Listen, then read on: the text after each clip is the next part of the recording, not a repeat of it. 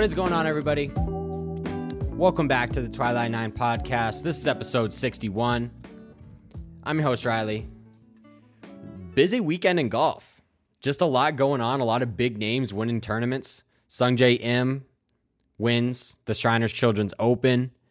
Just absolutely rode a heater to a win. I mean, his final round was ridiculous. I mean, when you shoot a 62 in the final round, you're probably going to find yourself somewhere near the top of the leaderboard.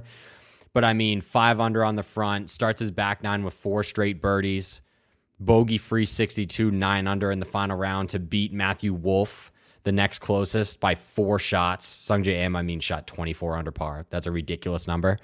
Last week on the show, we said it was going to be somewhere around 20. I didn't think it was going to get to 24 but that's how good these guys are. It's kind of ridiculous. But again, you also know that the golf course is on the very easy side when you get Rory Sabbatini and it tied for third. So it was lining up a bunch of birdies. The guys needed to go low. And it was good to see Matty Wolff actually near the top of the leaderboard. Obviously, everybody knows the story with Matty and what he's going through the last year. It's good to see him back to playing really good golf. But yeah, Sungjae Im gets the win. On the Champions Tour, Phil Mickelson won um, for the third time in four starts on the Champions Tour. He's started in four Champions events and he's won three of them. So I don't know. I know he's over 50, blah, blah, blah. He can play on that tour. I don't know why they allow him to play on that tour. I don't know if he should be allowed. It's kind of unfair at this point. But I mean, good for him, I guess. Keeps winning. And then Jin Young Ko is on an absolute heater on the LPGA tour. She won for the third time in three starts. She hasn't overtaken world number one yet from Nels Nelly Korda, I'm sure if she keeps playing like this, she's going to, because uh, she again is just on an absolute heater. She's 56 under par in her, in her last 14 rounds, which is just a ridiculous stat. I think she just tied um, Sorenstam's record for consecutive rounds in the 60s. Like she's just playing ridiculous golf at this point. So Jin Young Ko, she's a stud. She's so fucking good. Um, I know Nelly Korda ended up tying for 19th, but just a lot going on in the PGA Tour, in the PGA Tour world, and the golf world. Pretty crazy. And then this week we have the CJ Cup, which after a couple weeks or a couple three weeks actually of having weaker fields, I guess, on the PGA Tour, the CJ Cup this week is loaded. The golf course is awesome. Although it's in the desert, it's like not really. It is in the desert, but it's tough to consider this place like a desert golf course we also we don't have a bunch of information about it. Like i had to do some digging on youtube and their website and pictures and photos and pretty much everything that i could find. It's a very private golf course so it's hard to find a bunch of information on it. What i do know and is what i've also read from various places is the golf course plays a lot more like a parkland style golf course than a desert golf course. Like if you find the desert around this place then your drive went off the planet pretty much so the CJ Cup is going to be pretty good. Very excited about it. Roars is back, which is always great. But the field just loaded like DJ, Justin Thomas, um, Brooks, uh, Scotty Scheffler, Tony Finau. Like there's just a bunch of guys. So we're going to get into that too. But we can t- talk real quick about Sungjae. Again, 29 under in his final round, 24 under total. Stud unbelievable. Driving distance for in the final round was 325. Like he doesn't usually have that kind of distance, so that was awesome to see. Like his next closest was 318 and that came in round 1. Hit 94% of greens of regulation in the final round. That's how you get it done. Gained 2.9 strokes with the putter. That's how you get that done. Like the kid just did everything really really well. And that's another guy. Like I know there was a stat going around on Twitter that since the start of the 2018 season, I believe Sungjae has made, I believe, almost 300 more birdies than the next closest player on the PGA Tour. That's skewed a little bit just because he plays in pretty much more events than everybody on the PGA Tour. Like he usually doesn't take many weeks off. He's week in, week out teeing it up in that event. So that also has something to do with that.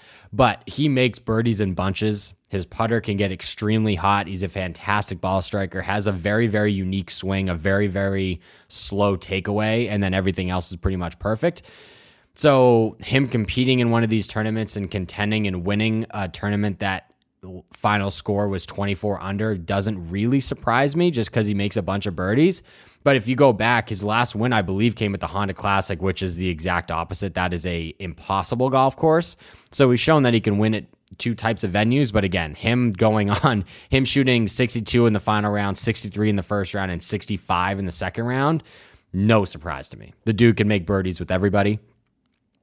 Matty Wolff, again, I mentioned him at the top of the show, but it is great to see him playing really good golf. Shot three under on the opening nine in his final round. Then he kind of slowed down with bogeys on 10, 13, did come back with two bogeys on, or birdies rather, on 15 and 16, but just didn't do enough in his final round to kind of catch Sungjae, which, I mean, it's tough. Sungjae shoots 62. You're not going to see a lot of those, but I mean, 68, that was Matty's highest round of the week. He shot 68 in the final round. First round was 64, second round was 67, third round was 65. So, and he likes some desert golf. So we'll see if Matty Wolff comes to play this week in Las Vegas again. But obviously feels comfortable in that situation. And he, again, is another guy that can just get outrageously hot and make a bunch of birdies.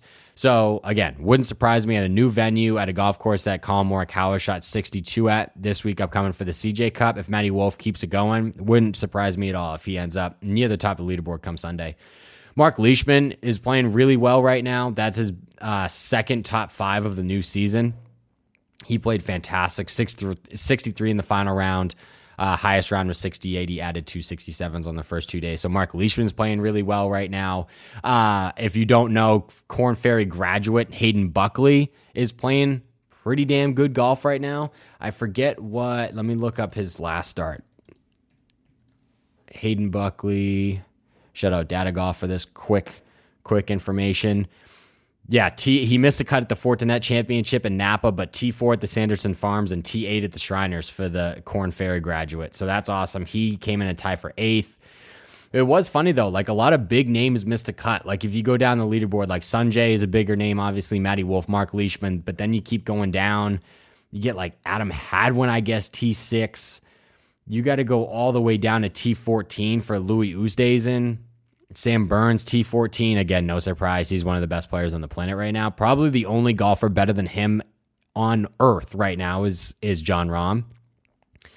Then you go down. I mean, this is really starting to scroll before you get even like a slightly big name. Adam Scott, T35.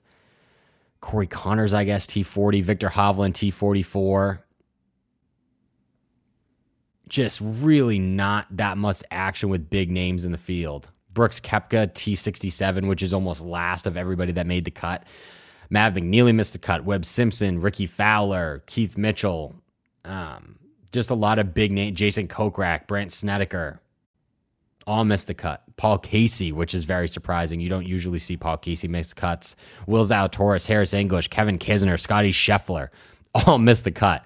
So for a field that had a decent amount of names going into it before the week started, man, when the guys teed it up on Saturday morning, not a lot of big names were left, which is a little bit of a bummer. That takes out a little bit of the I mean, I didn't watch it a whole lot over the weekend because of that. Big names put asses in seats and they press the on button on your TV. But this week is going to be a whole lot different, which is very exciting. I'm I'm actually pretty pumped for the CJ Cup it's a little bit of a bummer that it's not in South Korea anymore.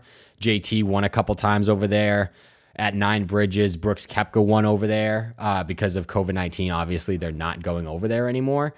But I'm pretty excited for the CJ Cup. So I guess we can just jump into it because we already mentioned Jin Young Ko. We already mentioned Phil. Don't want to spend a whole bunch of time on that. So we can jump into this.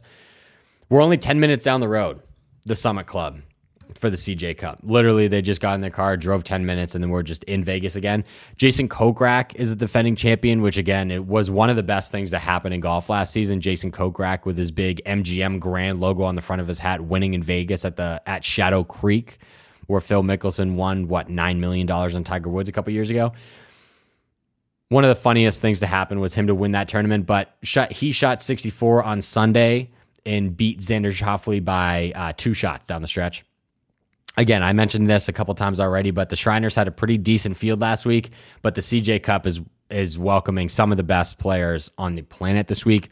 World number 2 Dustin Johnson is making his new season debut, but with the way that he played at the Ryder Cup of Whistling Straits a few weeks ago, or we might even be approaching a month ago. I forget when that actually happened. It seems like a year ago.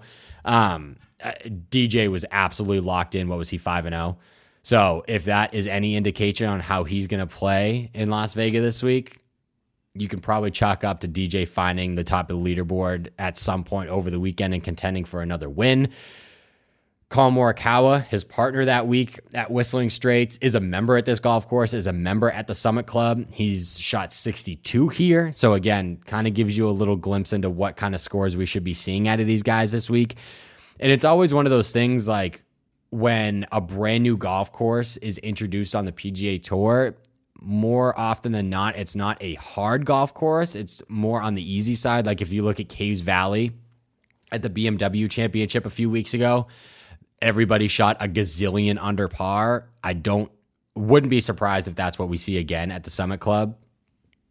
So we'll see if Collin Morikawa can follow that up. He'll be one of our guys to watch later uh, in the show here in a couple minutes, just because it's hard to ignore that he's a member at this golf course, and a lot of guys probably haven't even played here before. So that'll be a distinct advantage from Kyle Morikawa. Justin Thomas is in the field. He is also making his new season debut. He's a two-time CJ Cup champion. Again, like I just mentioned, both of those coming at the championship layout at Nine Bridges in South Korea. The golf course, the Summit Club, par 72, 7,431 yards. This is a Tom Fazio design, Big Foz. Quick note on the golf course, though. I wouldn't read too much into where it is geographically, right? Uh, I mentioned this at the top of the show also. Despite being surrounded by dirt and desert, you can see the desert, right? It's around this is going to play more like a Parkland golf course. It just is, and it makes sense with the Tom Fazio design. He he likes those big ballparks. This is going to play just like that.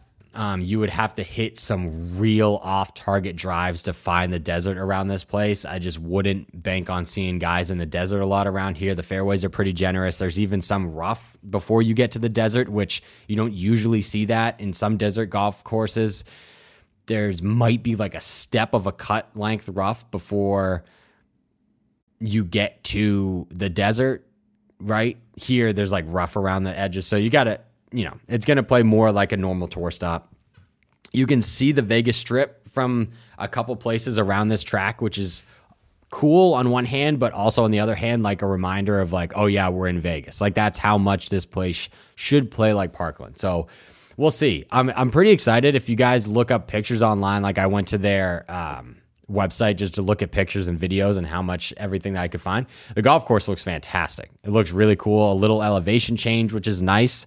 Don't see that a bunch in the desert, um, unless unless you go to that like what is that Wolf Creek, the like video game course, which is all over the place. But some desert uh, golf courses can play pretty fat, but flat. But it looks like some pretty cool elevation changes around this place, which is going to be nice. The weather uh, Tuesday, partly cloudy, 12% chance to rain, blowing 20 out of the north northwest. So their practice round today is going to be a little uh, tricky for the boys. Wednesday, sunny, 0% chance of rain, blowing 5 out of the east northeast. Thursday, sunny, 0% chance of rain, blowing 8 out of the north. Friday is sunny, 0% chance of rain, blowing 10 out of the north northeast. Saturday, sunny, 0% chance of rain, blowing 6 out of the northeast. And Sunday, partly cloudy, 0% chance of rain, blowing 6 out of the east. So it is going to be still. It is not going to rain. It is going to be dry. Hopefully, the place plays a little firm and fast. Hopefully, it should in the desert. That's the only thing that makes sense. Yeah, I mean, that is just ridiculous weather. And I don't think it's going to be super hot either, like hovering around the 70s, maybe low 80s.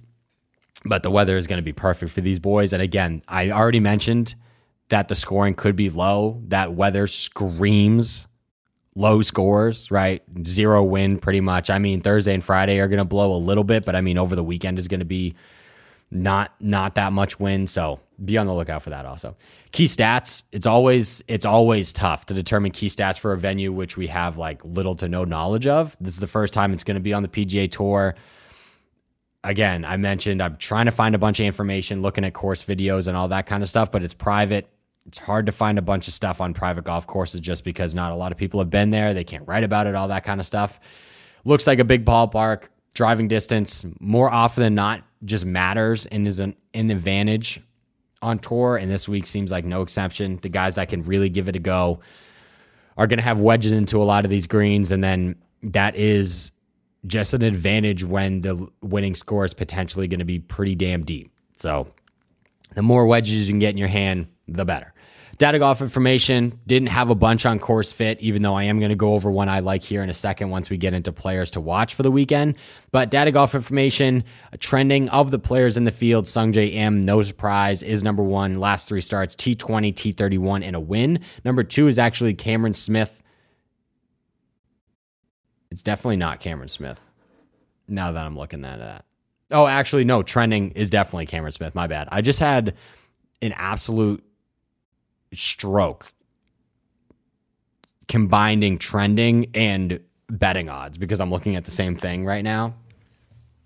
That was rough. Oh my God. Cameron Smith, uh, second, T34, T14, Kevin Na, T17, and three. Now I need to go look because now I'm I'm legitimately having like a brain. Yeah, no, I'm right. Oh my God. You guys couldn't see that. My eyes almost just like bugged out of my fucking head trying to put that together, but I got you guys the information.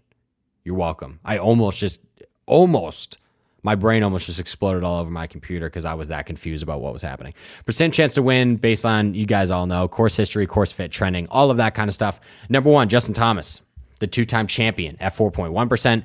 Viktor Hovland is actually at 3.8%. And then my guy, which I did not see this. I don't know exact obviously they you know course history fit trending etc all that kind of stuff Rory McIlroy being third in percent chance to win at 3.8% makes no sense to me. I don't get it. I love it. That means they must know something that I don't. I love it. I'll take that. Betting odds presented by Tipico Sportsbook. Uh, you guys can go on USA Today and find all the information about Tipico and all that kind of stuff. They're active in New Jersey, and uh, I forget the other one. But if you're in New Jersey, Tipico Sportsbook, look it up. Dustin Johnson is the betting favorite at plus 1200. Justin Thomas follows him at 1300. Xander Schauffele is also at 1300. Collin Morikawa is at 15. Louis Oosthuizen at plus 2000. Rory McIlroy is at 2000. Uh, Jordan Spieth is also at 2000. Then you get to three guys at 3000. Tony Finau, Cameron Smith, and Brooks Koepka. Players to watch. Um, my first one is going to be Viktor Hovland. His ball striking at the Shriners Open, if you guys weren't watching, was absolutely ridiculous. Uh, he gained 5.42 strokes off the tee, and he gained 5.28 on approach. So his ball striking was crazy fucking good. However, he did lose 8.91 strokes around the green. I didn't see a bunch of it. I don't know if he was yippy. I don't know if he was chunking. I don't know if he just wasn't putting it close enough to the hole that they counted that instead of counting putting. That is so bad. Like that is really, really bad. I know a couple years ago Hovland was kind of dealing with like the yippies and he wasn't, you know, chipping well. He's always says that chipping, even when he won, what was that at Mayakoba or maybe even the Puerto Rican Open? After he won, he was like, "Yeah, I suck at chipping." Like that's just where he used to be. He's worked with a few people over the last year or so, and he's his short game has actually been, gotten a whole lot better. I don't know what happened at the Shriners. I don't know what happened at TPC Summerlin, but his short game was terrible. I don't expect that to happen again. Like it's t- it's tough to expect a guy to have a short uh, a shitty short game two weeks in a row. Hopefully he'll get that figured out. He competed well last year at the CJ Cup. I know it's a different venue. I get it. You guys don't have to tell me that, but the field is pretty damn close to being the same loaded field, and he competed well, tied for 12th. And this is my course comparison. If you're looking for a course comparison, I always love to start with a golf course that has the same architect. I know it wasn't originally designed by this guy, but Tom Fazio did do a 2017 renovation of Quail Hollow to get it ready for the PGA Championship, a major that was won by Justin Thomas. That is a good place to start. Quail Hollow, I believe, right? Big ballpark. I think Quail Hollow's par 71, 7,500 yards. This is a par 72, 7,400 yards. Might be able to play right around the same. I know Quail Hollow's got trees you got to contend with. This is desert. I get that. It's a little bit different, but I like to start with the same course designer, same architect. Tom Fazio did do a reservation uh, renovation here back in May. Hovland tied for third at the Wells Fargo Championship. Of course, if you're unaware, that is hosted at Quail Hollow. Again, if his short game is even mediocre this week, right? It doesn't even have to be fantastic. If it's just okay, if it's just passable. He came in a tie for 44th last week. I expect him to improve on that. I expect him to be in the mix on Sunday. Again, his ball striking is just phenomenal. He can get hot with the putter. His putting stroke is, according to Ping, the most consistent putting stroke they've ever tested in their lab, which I always think is really funny. There's a lot of people have played with Ping. It's crazy that Hovland has the most consistent putting stroke that they've ever seen, but that can get hot again if his short game is just okay. I expect him to be in the mix on Sunday. So that's one of our guys to watch for the week. Rory McIlroy, what you'll read. Obviously, you guys are listening to Twilight Nine now, but um, we're starting to kind of tease out golf week. Oh yeah, I forgot to tell you guys this. Um, Twilight Nine is hopefully joining officially golf week come the holidays, um, right around hopefully like Thanksgiving, Christmas time or whatever. It makes sense, right? This time of year, the PGA Tour is definitely on the slower side, but once we ramp up for the new year, then we get the Sentry Tournament of Champions, all those. We get uh, Pebble Beach, we get the Waste Management Phoenix Open, we get all the March tournaments, obviously. Um, so that's when we're looking, hopefully, to join Golf Week officially. But as I mentioned to all the new listeners and all that kind of stuff in the Golf Week article coming out later today, the in depth preview, um, or if this is your first time listening to the show, uh, Roy McIlroy is my guy. I talk myself into Roy McIlroy winning every single time he tees it up. So if you're a new listener, get used to hearing about Roy McIlroy week in or week out. I might just start like a Roy McIlroy segment because that's our fucking guy. We'll back Roy McIlroy. And and again, here I am trying to talk my way into Roy McIlroy winning this week, right? I know at the Waste Management Phoenix Open again, Desert Golf, whatever. He didn't have a great week. He had a really good round on Sunday, but the rest of his rest of his week was pretty bad. Um, do I love what I saw at the Ryder Cup? No. I mean, he played like shit the first couple days, and then he did actually kind of beat down Xander in his Sunday singles match. But his court history at my fit at the comparison I just used at Quail Hollow doesn't get much better right? I think what he has three wins there, and he just won a couple months ago over Abe First first win in like a year and a half. This is the start of the new season. He's had a couple weeks off since he last touched a golf club. Well, professionally anyway, on on tour or at the Ryder Cup. Hopefully, he's used that couple weeks to kind of you know re-energize, get it together, practice a little bit, change up the vibe. He did have a solo. was it a solo fourth at Caves Valley at the BMW Championship? He was right around the middle at the Tour Championship. Uh, played well at the Olympics. So like, it's not like he's playing terrible. He just hasn't put it all together to win uh, since the Wells Fargo. So hopefully, I don't know. We'll see. Short field too. Obviously, no cut. If you guys don't know, it's a limited field, no cut.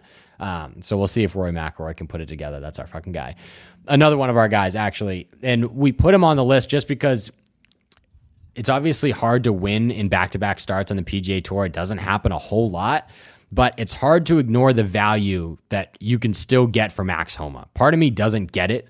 Like he's coming off a win at the Fortinet Championship. Now he's up to what? Three PGA Tour wins. He's becoming one of the better players on the PGA Tour. He won the Genesis back in February two two wins in a calendar year and you can still get a guy at plus 6000 in a limited field like i don't get it i, I want to talk to somebody in vegas about that actually because it really doesn't make any sense to me he resides in arizona. Playing desert golf is going to feel right to home for him. He averaged 310 off the tee in napa which around this track should be long enough to keep up with the big boys i.e., Dustin Johnson, Roy McIlroy, those kind of guys. I mean, 310's a long way. So if he can just do that, carry that over to Nevada, he should be able to compete with those boys. If his iron game made the trip with him to Nevada, I expect Homa to have another good week. His iron game was in his wedge game specifically was ridiculous in Napa at the Fortinet Championship. I love him for a top 20 play this week. Um, Tipico hasn't come out with the odds for top 20s yet. So I'll have to wait on that and see what kind of odds we can get for him. I know it's a limited field. I believe there's only close to what 80 guys maybe. But at plus 6,000 to win, we should be able to get plus plus odds for Max Homa to get into the top 20. And if he's still rocking that stash, it's really hard for me to bet against a man with a mustache that supreme and that perfect. So I probably won't do it it's just really hard to ignore a guy coming off a win getting plus 6,000 still. Especially he's shown that he can come in the top 20. I mean, top 20 at what? The Valspar, um, AT&T Pebble Beach Pro Am. Like he's had fantastic starts. So I don't know. It's tough to bet against Max Homa. Mav McNealy, I mention him on the show all the time, but he missed the he missed the cut in his last start, but he did have a second to to Max Homa at the Fortinet Championship. He lives in Las Vegas. He plays there. He's going to feel right at home at this golf course. Um, he can pound it off the tee. He can roll his rock. He's a great iron player, except that shank on 17 on Sunday at the in Napa. But Mac McNealy, another guy, another name to watch.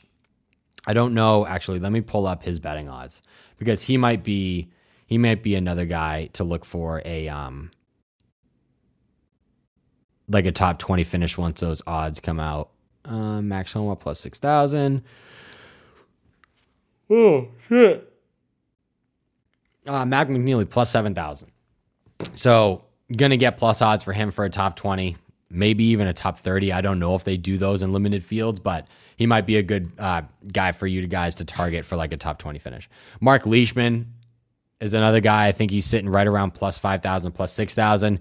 He has back to back top fives to start the new season. He's rolling right now. His putter's hot. He's making a lot of birdies. He has the distance to keep up with pretty much everybody. He's going to be another name to look at. And then Morikawa is obviously, obviously, I guess, the obvious one. He's a member at this golf course, played fantastic at the Ryder Cup best iron player on the planet. His putter is all of a sudden like pretty damn solid. He can make a lot of birdies.